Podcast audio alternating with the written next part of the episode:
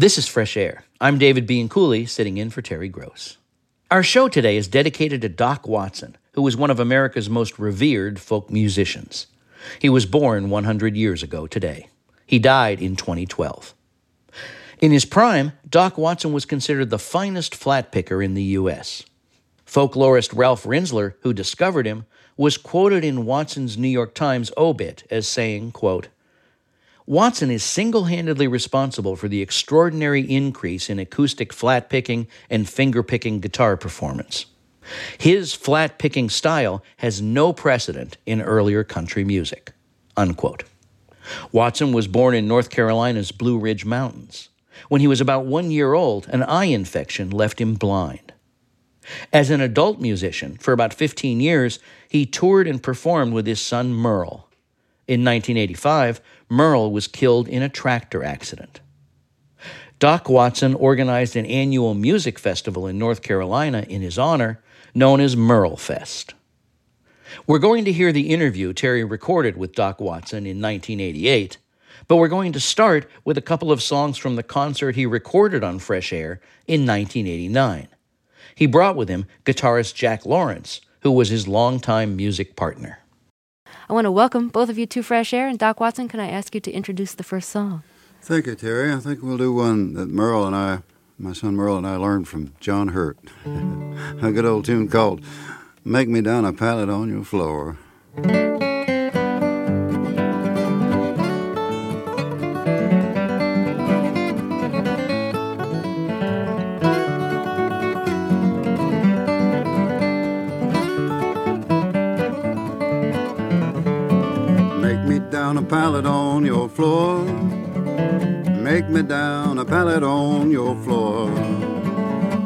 Won't you make it down, make it soft and low? And then maybe my good gal, she won't know. I'm going up the country through that sleet and snow. Going up the country through that sleet and snow. Yes, I'm going up the country through that sleet and snow. Ain't no telling just how far I'll go. Get my breakfast here and my dinner in Tennessee. Get breakfast here and dinner in Tennessee. Gonna get my breakfast here, my dinner in Tennessee. Told you I was coming, so you better look for me. Make me down a pallet on your floor. Make me down a pallet on your floor. Honey, won't you make it down, make it soft and low? And then maybe my good gal, she won't know. What do you think about it, Jack?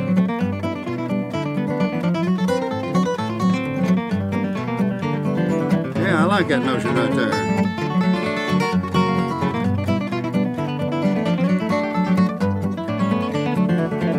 Well, you know that I can't lay down on your bed. Now, honey, I can't lay down on your bed. No, baby, can't lay down across that pretty bed. Cause my good woman, she might kill me dead. And don't you let my good gal catch you here. Hey, don't you let my good gal catch you here. If you do, she may shoot you. She might cut and stab you too. Ain't no telling what that gal might do. Make me down a pallet on your floor. Make me down a pallet on your floor. Honey, won't you make it down? make it soft and low. Then maybe my good gal, she won't know.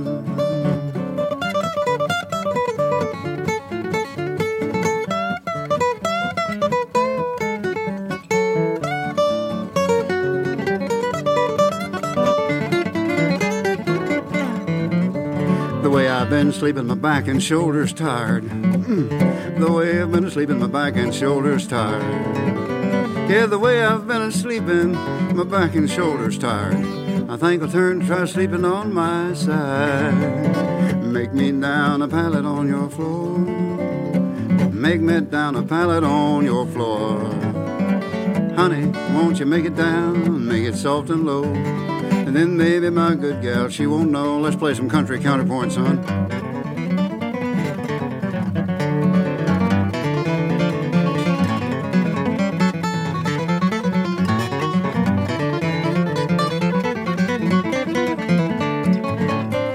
Make me down a pallet on your floor. make me down a pallet on your floor. Honey, make it over, close behind that door. Make it where your good man will never go.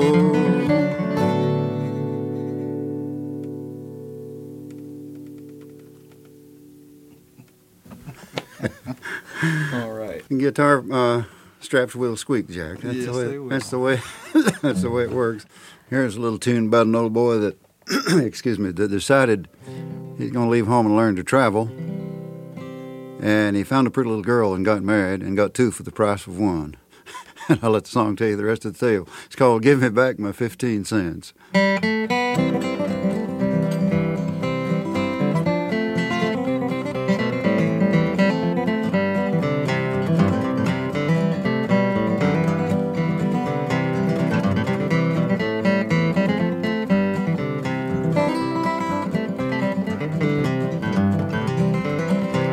I left my home in Tennessee and I thought I'd learn to travel.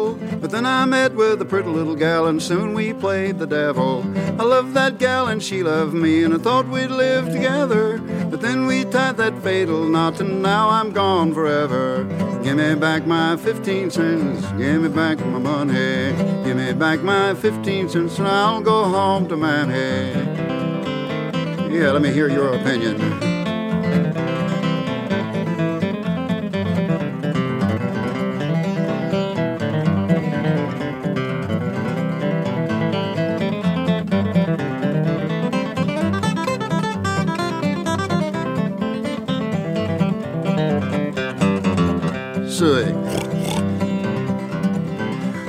Fifteen cents to the preacher man and a dollar for the paper. Then dear old mother-in-law moved in and lordy, what a caper. I fiddled a tune for her one day and she called me a joker. Then that old sow got mad at me and hit me with the poker. Give me back my fifteen cents, give me back my money. Give me back my fifteen cents and I'll go home to mammy.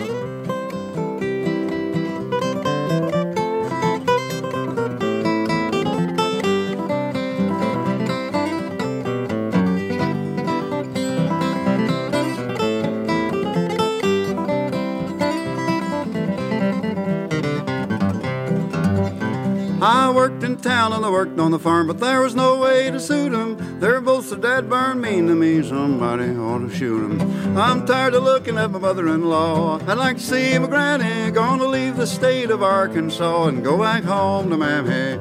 Give me back my 15 cents, give me back my money. Give me back my 15 cents and I'll go home to Mammy.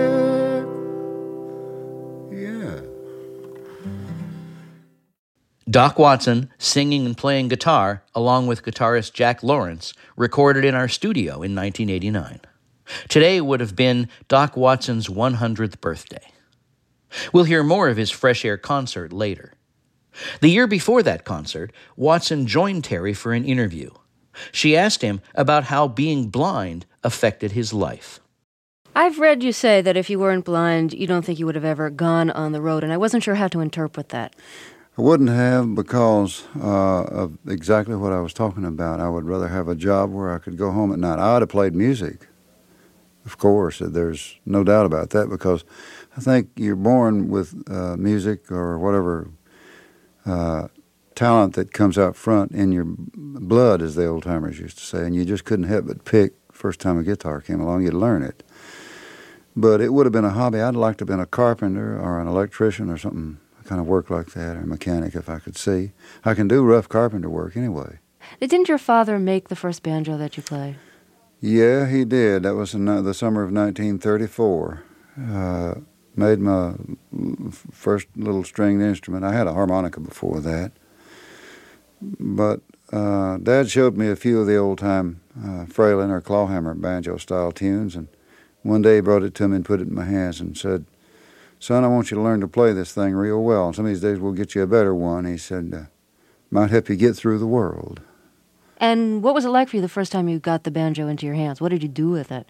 Uh, I don't, you know, I really don't remember. I remember how I felt, but I don't remember hardly what it was like learning the, the first tunes. It was kind of hard for Dad to show me because I couldn't see his hands, and it was a little tough. But he finally got across to me. Uh, how to do the licks on the banjo and how to note the thing. And I, I could figure out where the notes were because it was fretless, and you could slide along with your fingers, and you finally you come to the right one, you know, and you found out how to get there without missing them. so you were really pretty self-taught. For the most part, yes, I was. The guitar, absolutely, I was self-taught. How did you get your first guitar?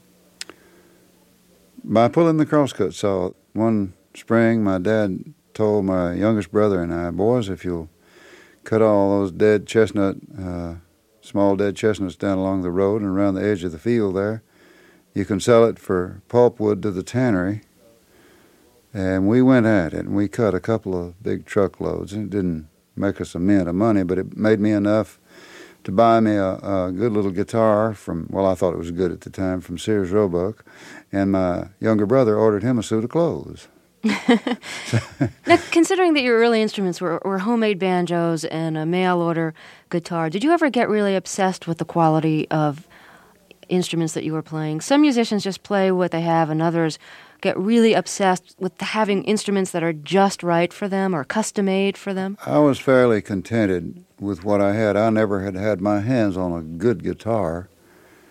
Uh, back in those days and didn't for years. The first good guitar that I got hold of that I would have considered much better than my mail order box was a Martin guitar that uh, Richard Green used to have a little music store under his, uh, he had a boarding house or an inn there in Boone. And I went in there one day with that little mail order thing and he said, Why don't you let me help you get you a good guitar? And I said, Gosh, it costs too much. And he said, I'll tell you what I can do. I can get you a, a good Martin D18 that will be a price that you can afford, and I'll take the payments down to five dollars a month. And I couldn't beat that. I paid it off quicker than that, but I couldn't beat that with a stick. And at that time, I was playing at the little fruit stand and a couple of a little bean market they had in Boone, and making me a few shekels on Saturday, having a good time a picking, and I paid for the guitar that summer he got me that thing at his cost, and it cost 90 bucks. And I paid for it. Oh, Lord, I was proud of that guitar. But in all, all truth, compared to my guitar now, it was like fretting a fence. it was really hard to play. well, I guess it's uh, almost good in a way to get used to something like that because it makes it seem so much easier when you get a good guitar. Oh, it really does. And when I got into the folk revival in the 60s, uh, I ran into people who could uh, set a guitar action up to where you could play it. And I came on to another Martin along about that time. Played a Gibson at first on the road, borrowed. Then I came into another Martin, and the action was brought down to where you could play it. It was really during the folk revival that you started to become nationally known. Um, I think you'd been playing um, dances and, and you know playing playing played in rockabilly music through the the 50s and played an electric guitar, Les Paul. Well, see, this really interests me. You were playing rockabilly and an electric guitar. Mm-hmm. And rockabilly and old pop standards mm. with, with an old boy named Jack Williams. Jack had a little group together, and when he heard me pick, he said, Buddy, I want you to pick with me. Now, the way I understand it, Ralph Rinzler, who was working at the Smithsonian Institute, came down looking for um, traditional Southern musicians, came down your way, and, and heard about you. He was lo- looking for Clarence Ashley and found him, Clarence Tom Ashley. And I had played music with Tom on a few land sales and a few little show, so, uh, shows here and there. And Ralph came over, and when he heard me, he persuaded me over my better judgment at the time that I had something to offer in the way of entertainment in the folk revival. So I jumped in there with both hands, I reckon, thinking, well, if I fail at it, it won't mean I didn't try. So uh, I'm here, and Ralph was a member of the Greenbriar Boys at the time. Now, um, you had been playing, uh, you know, electric guitar. Did you have to switch over to mm-hmm, acoustic yeah. in order to make it in the folk revival? Yeah, switch back to the acoustic. Oh yeah, yeah. Oh Lord, if you'd have took an electric guitar on the stage on some of those festivals, they would have booed you off the stage if you were supposed to be. They call used to call me ethnic until they found out I knew a few other tunes, but other than the old hand-me-downs, you know, the ballads and the good old tunes that I cut my teeth on. I think I really shocked some people in some of the clubs when I got my foot in the door. Ralph says, now when you get your foot in the door, you can expand out and play a little of the other music that you've played over the years, but stick strictly to traditional music, the good old ethnic stuff, till you get started.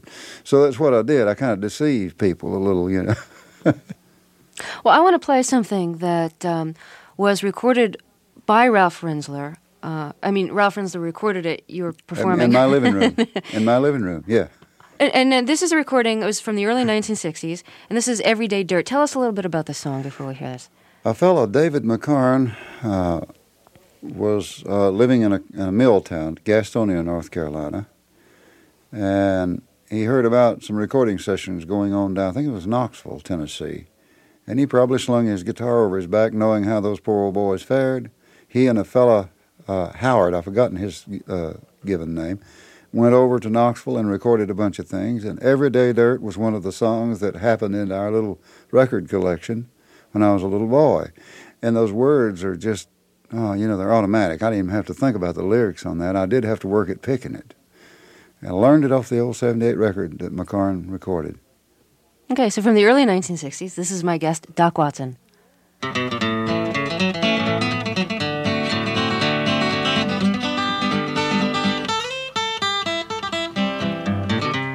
Now John come home, all in a wonder. He rattled at the door just like thunder. Who is that, Mr. Henley cried. Tis my husband you must hide.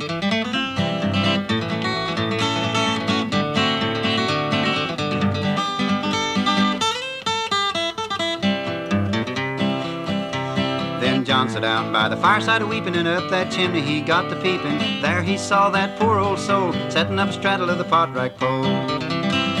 Then John built on a rousing fire just to suit his own desire. His wife got out with a free good will. Don't do that for the man you'll kill.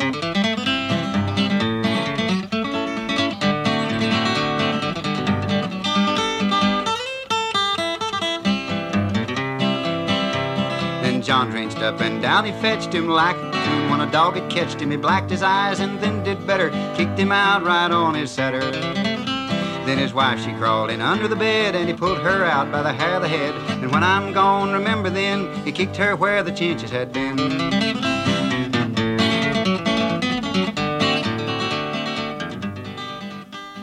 Recorded in the early 1960s, that's my guest, Doc Watson. How did you learn how to pick that way? We, we found out that you were self taught, but it seems like it would be really hard to teach yourself an intricate style like well, that. Well, by listening to the old records, you could hear after you got familiarized with the instrument, you could hear what strings they were hitting on and what chord they were playing in just by the sound. After all, music is sound. And I think if anybody learns the guitar properly, they shouldn't, as soon as they can get to where they can't, stop looking at the neck and play without doing that, unless it's something really hard that you're uh, get, first getting into. You know, you need to memorize the distances and the jumps on the neck. Well, uh, as I said, music is sound, and uh, I could tell what the guy was doing. The little slide licks on there, where he goes down to the a certain note and then jumps back up there. All the chords are sound. I mean, it's like you reading something. Once I was familiar with the guitar. Once you put down the electric guitar for the acoustic guitar, how often did you pick up the electric guitar again?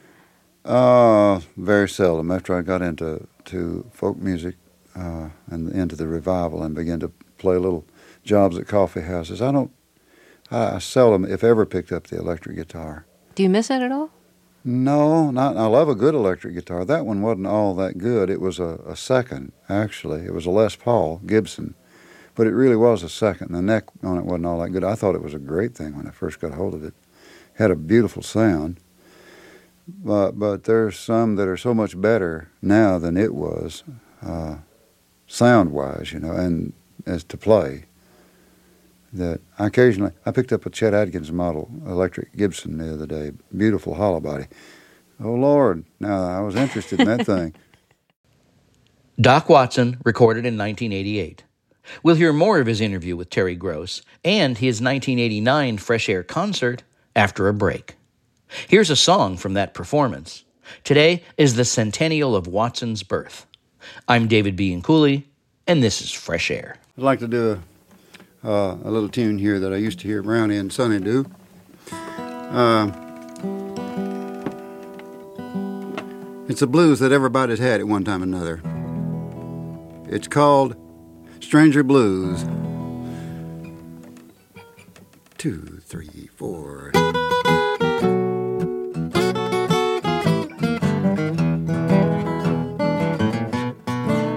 Well, I'm a stranger here I just blowed in your town. Yes, I'm a stranger here. I just blowed in your town. And just because I'm a stranger, you don't have to dog me around. Well, sometimes I wonder why some people treat a stranger so. Sometimes I wonder why some people treat a stranger so. Can't find a place to stay, I just go from door to door.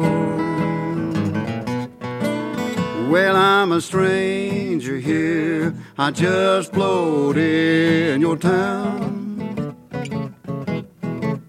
Yes, I'm a stranger here, I just blowed in your. Our show today is dedicated to Doc Watson, the revered folk guitarist and singer who died in 2012. Today would have been his 100th birthday. Watson grew up in the Blue Ridge Mountains of North Carolina and in his prime was considered the greatest guitar flat picker. Let's get back to the concert he recorded in our studio in 1989 with guitarist Jack Lawrence. When the late Jimmie Rodgers uh, did his last sessions in the early 30s, he did some music that sat right in the edge of the big band music of that day. Well, here's a pretty little tune old Jim recorded called Blue Eyed Jane.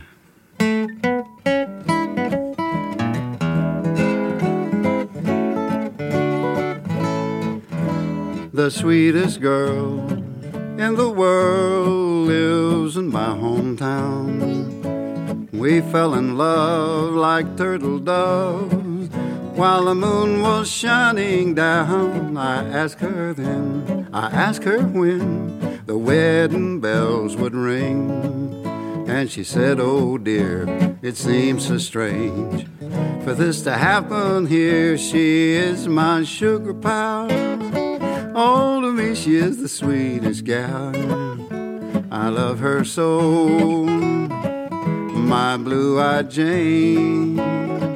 And when the sun goes down and the shadows creeping over town, she meets me in the lane, my blue eyed Jane.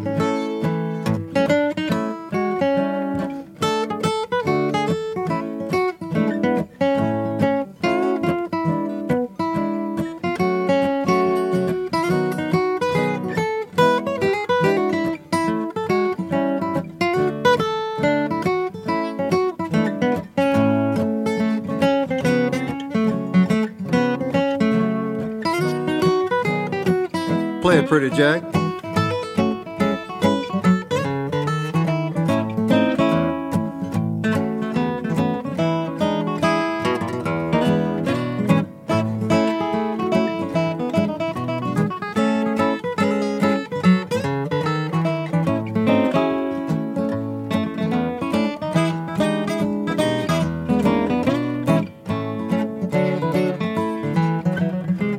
Listen here, Janie dear, I've come to say farewell. Sweetheart, you know I love you so much more than there's words to tell. But I must go oh, away today, honey. Won't you come with me?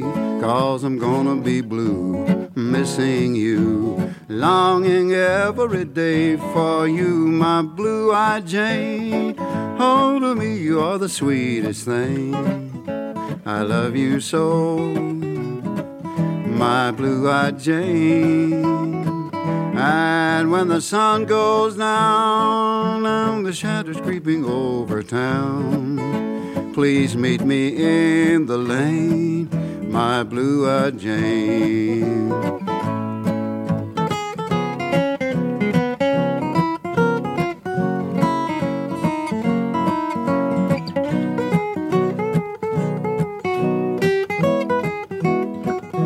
And when the sun goes down and the shadows creeping over town, then I'll come home to you, my blue eyed Jane.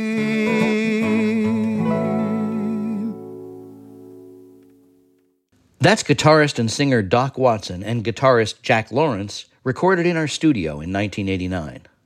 Let's get back to Terry's 1988 interview with Doc Watson. Once you went on the road during the folk revival, now you weren't used to traveling. There must have uh, been a lot you learned had to learn how to do. Did you have a business manager to help you out with bookings and? Ralph Rinzler did uh, the bookings between he and Manny Greenhill of Folklore Productions.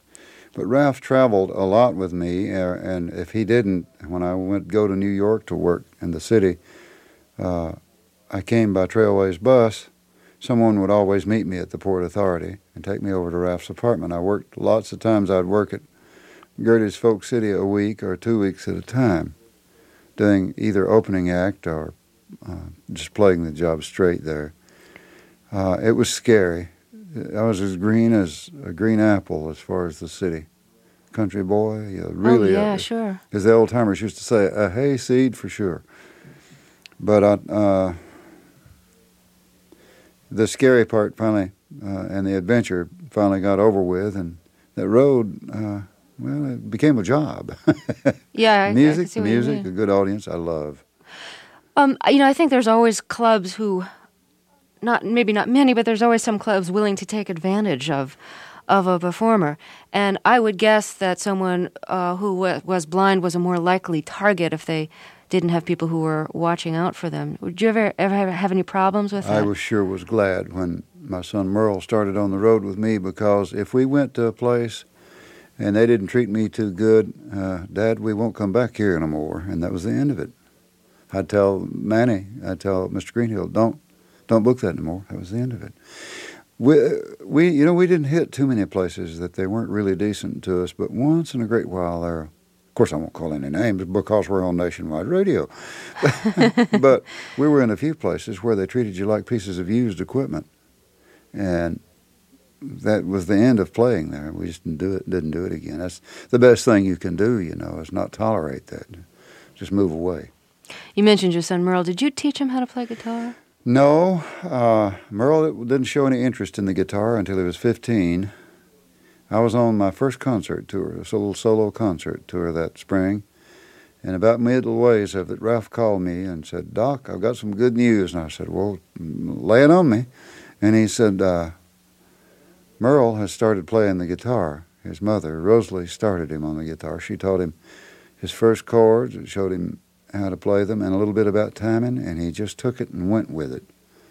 And we met John Hurt for the first time that same summer. We went to the Berkeley Folk Festival, and Merle played backup guitar for me. He'd only been playing about three months, and he played backup guitar on the stage. And we met when we met John Hurt. Merle was enthralled by John's fingerstyle on the guitar, and he he took that and added a few little notions of his own, and that's where Merle's uh, picking style, finger style, came from. So he never felt that he had to work hard to differentiate his style from your style. No, uh, Merle, uh, he once in a while he'd ask me for some pointers on a melody to a song or something, but Merle played his very own thing on the guitar. I don't think he even ever asked me how to hold the pick. He probably looked at the way I held it, but I never really sat down and, and taught him how you get this note or that note. I just played a song and sang it and he jumped in there and learned the lead to it, like Summertime, for instance. Uh, I had heard a version of that, and I said, Merle, what do you think about learning this? And I played the thing about halfway through, and he said, Gosh, I don't know, it sounds like it'd be hard. And so help me, in five minutes, he could play the lead to it. and when we did the recording, I'll, I'll say this about it, and then we'll move on. When we did the recording, uh, the the producer Jack Clement came running through and said, "Boys, don't touch it." It was the first take. He says, "That that one's the way it should be," and Merle said, "Well, it was spontaneous." He said, "Dad, I'll have to go back and memorize what I did."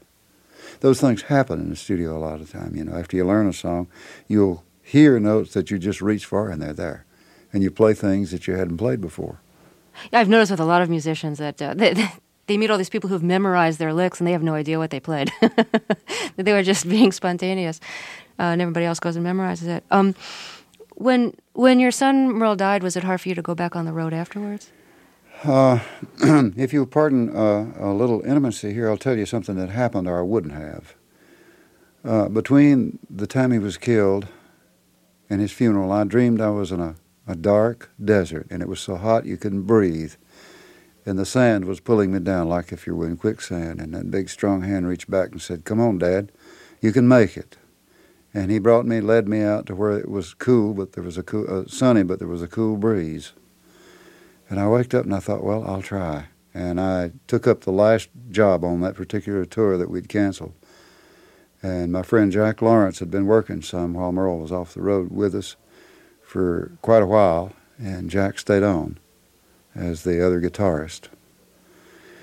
And I'm kind of glad I did. If I had stayed off the road a month, I never would have come back.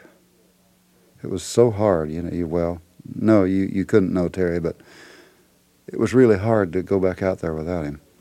But I guess that dream kind of gave you permission it, in a way it to was, do I it. I believe it was godsend. I think mm-hmm, the dream mm-hmm. was. We're listening back to Terry's 1988 interview with Doc Watson. Today would have been his 100th birthday. We'll hear more of his Fresh Air interview and concert after a break. This is Fresh Air. This message comes from NPR sponsor First Republic Bank. With First Republic, everyone gets a personal banker who will sit down and learn about you and your goals. You're then connected with specialists and solutions you may not have considered. Isn't it time you align yourself with a bank that believes in you and your future success? Learn more at firstrepublic.com. Member FDIC, Equal Housing Lender. You know, um, I, we've been I've been using the word virtuoso today, and I, I I would guess that one of the problems of being a virtuoso is that people want to hear you play fast all the time, to hear you really you know do the most difficult stuff that you can do. Well, yeah, a lot of people do get into that, but usually, uh, if you have a big audience, you can't really take requests from the uh, when you're on stage. So you just uh, program your set and you season it with enough of that to keep the the people who love the flashy things satisfied, and, and kind of do a sensible set. Uh, I don't mind it if people like to hear the flat picking, and, and does give you a boost to get a lot of yells and whistles and screams from the audience, you know. But I love the good solid music too, and most of the audience do. Really, they when it comes right down to it, they they like to hear you the the whole scope of the thing. The being being accused of being a virtuoso doesn't bother me as bad as people trying to put me on a pedestal, especially when they're my own age. What, what do you mean by putting you on a pedestal? Well, they act like you're a god or something, you know. Lord, I'm just people. like everybody else, I do play the guitar, but I had to work awful hard at it to learn what I know. Can I ask you a question that I hope you don't mind me asking? And if you do, don't answer it. a, a lot of performers who are blind wear dark glasses when they perform, and that's something you've never done. I don't know why I always hated. Uh, used to have a good bit of light perception. Doesn't bother me now because most of it's gone. But the reflection off sunglasses, uh, you know how it'll come in on the sides. I guess they make them now. It won't do it. But boy, they used to try to get me to wear them. I reckon they didn't like the way my eyes looked. Uh, a lot of people would say you ought to wear sunglasses. I hated them. I, wouldn't, I wouldn't do it. And I n- just never have worn them. I don't know if the blind that that wear them, their eyes look really abnormal or what. I, I don't know. I never did care, care to wear them, just didn't do it. Right. No particular reason except what I told you. Yeah, one, last thing. You know, there's a really nice recording from the early 60s of you and your wife singing together. Does she still sing? Do you ever sing together? She doesn't sing anymore or play anymore. The tragedy of losing Merle, Terry, has just about undone her. She does the the office work there at home, but she's not Rosa Lee anymore. Bless her little heart. She, I don't know. Sometimes I, I just want to cry, and uh, you know, especially when I'm away from her, I do when I think about it. I try not to and try to encourage her what I can, but it's a tough. Uh, it's been tough on her, and she can't seem to get over the, the loss. The grief really has her yet. Yeah, I can un- un- understand. Um, but oh, I, I, regret we're out of time. Uh, I want to thank you so much for coming, for talking with us about music, and um, thank you very much. I'll guarantee you, it's been a pleasure. Jack, I think a, a, a, good old train song might be in order right here. Son, I remember that song over there that uh, Brother Jimmy Jett wrote. And I'm going to plug an album right here. I ain't supposed to do this, but it's on a, an album I did for Sugar Hill called Riding the Midnight Train, a bluegrass album, my first endeavor on pure bluegrass. Greenville Trestle is a song for the train buffs that love the good old steam engine sounds and all that good. I remember when I went to school at Raleigh, there was a train went by every 20 minutes on an average. And this song makes me re- think of those days.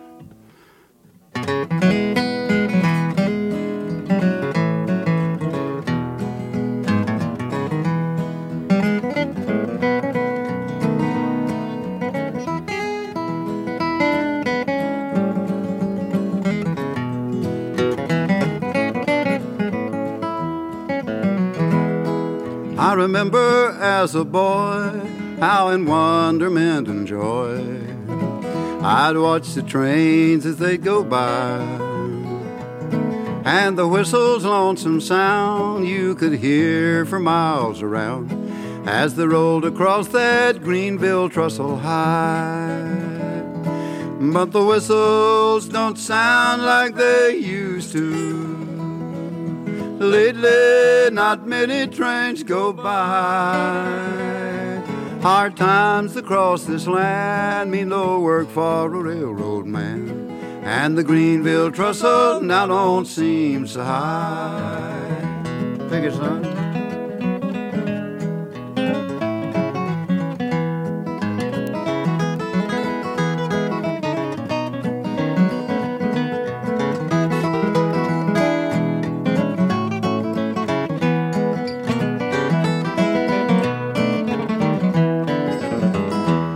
On the river bank I'd stand with my cane pole in my hand and watch the freight trains up against the sky.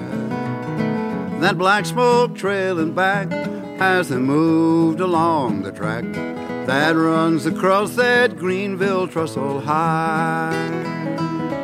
But the whistles don't sound like they used to. Lately, not many trains go by. Hard times across this land mean no work for a railroad man. And the Greenville trestle now don't seem so high.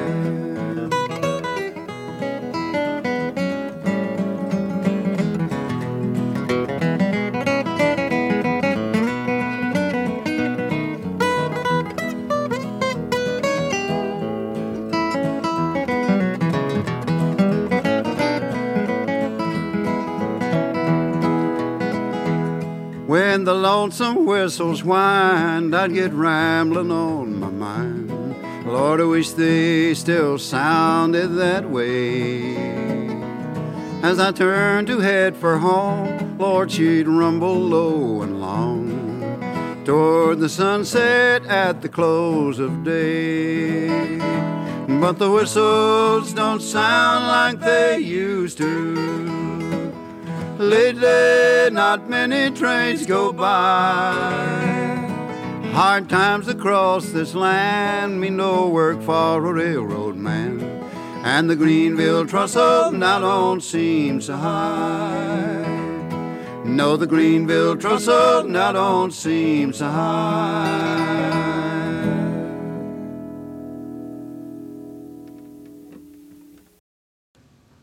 Guitarist and singer Doc Watson, along with guitarist Jack Lawrence, recorded in the Fresh Air Studio in 1989. Today would have been Watson's 100th birthday. A forthcoming tribute album titled I Am a Pilgrim Doc Watson at 100 is scheduled to be released April 28th. Here's the title track from it, featuring Rosanne Cash and John Leventhal. I am a pilgrim and a stranger traveling through this wearisome land. I've got a home in that yonder city, good Lord, and it's not not made by hand.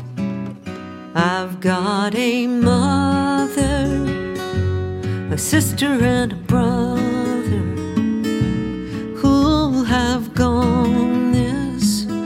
this way before.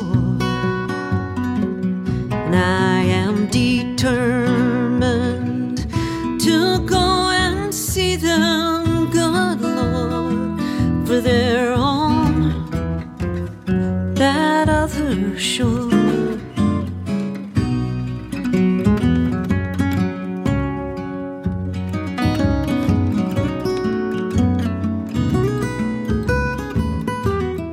Coming up, John Powers reviews season two of the HBO drama series Perry Mason.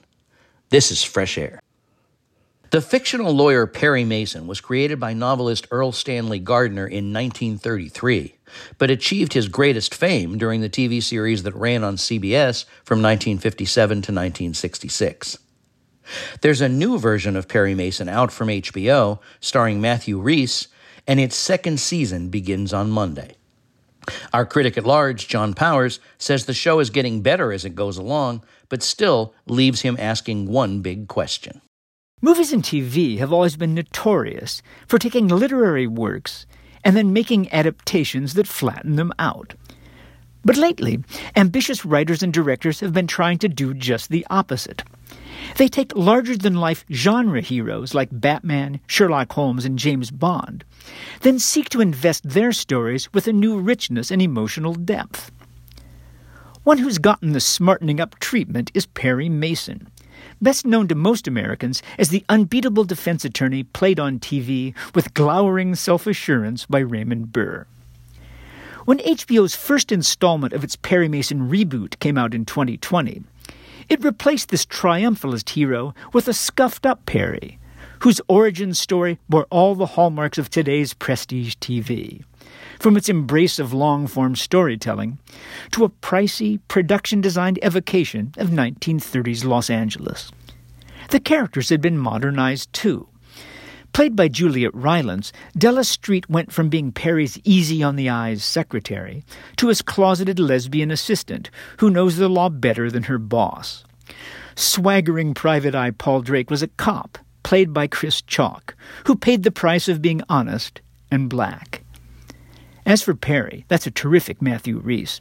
He was bitter, depressive, hot headed, two fisted, hard drinking, and only rarely brilliant in the courtroom.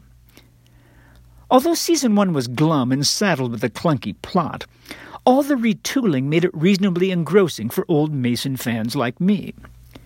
But it left me wondering about the whole enterprise.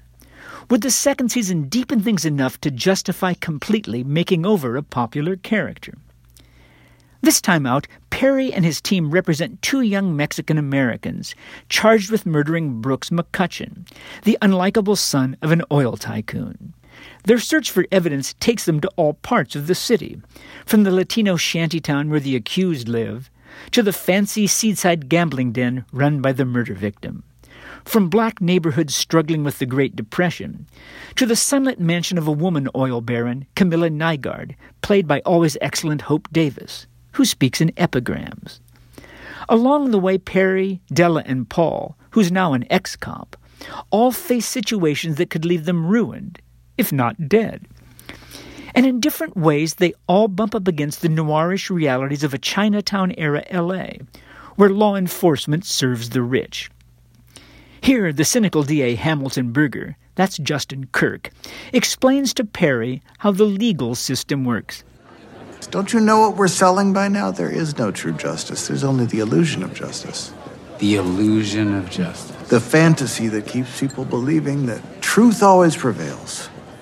Bad guys get caught, good guys put them away. Why are you the district attorney? Or uh, are you just the illusion of the district attorney? Because I'm the hero of that story. And as long as people still believe in justice and there's a system in place that looks like it works, I'm doing what the city pays me to do. Now, the happy news is that this second season is clearly better than the first. The crime plot has more snap, and our heroes confront trickier moral issues. Perry's angry righteousness keeps bumping up against facts he doesn't like, but can't ignore.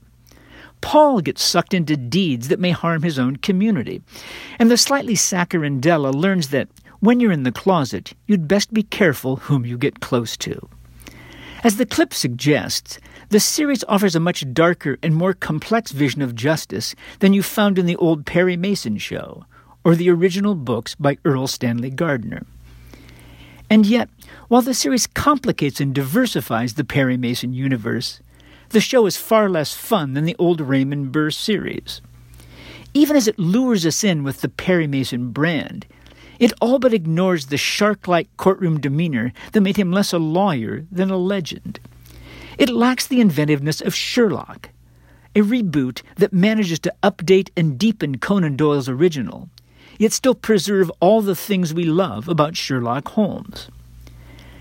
Perhaps the whole idea of this series is to deconstruct the original, transforming Perry from a white male savior into a decent but tormented attorney who's just trying to get by. But it does raise the question of why the show's creators didn't simply come up with a whole new show, rather than throw away the one thing that gives the Perry Mason stories their alluring pop brio.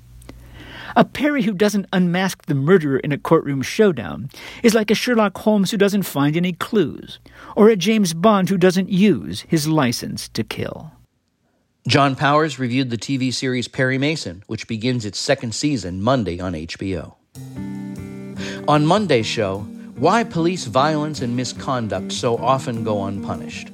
We talk with Joanna Schwartz, UCLA law professor and author of Shielded How the Police Became Untouchable. In her book, she examines the laws and policies that protect police and why reforms are so hard to implement. She also tells the stories of victims who sought justice. Hope you can join us.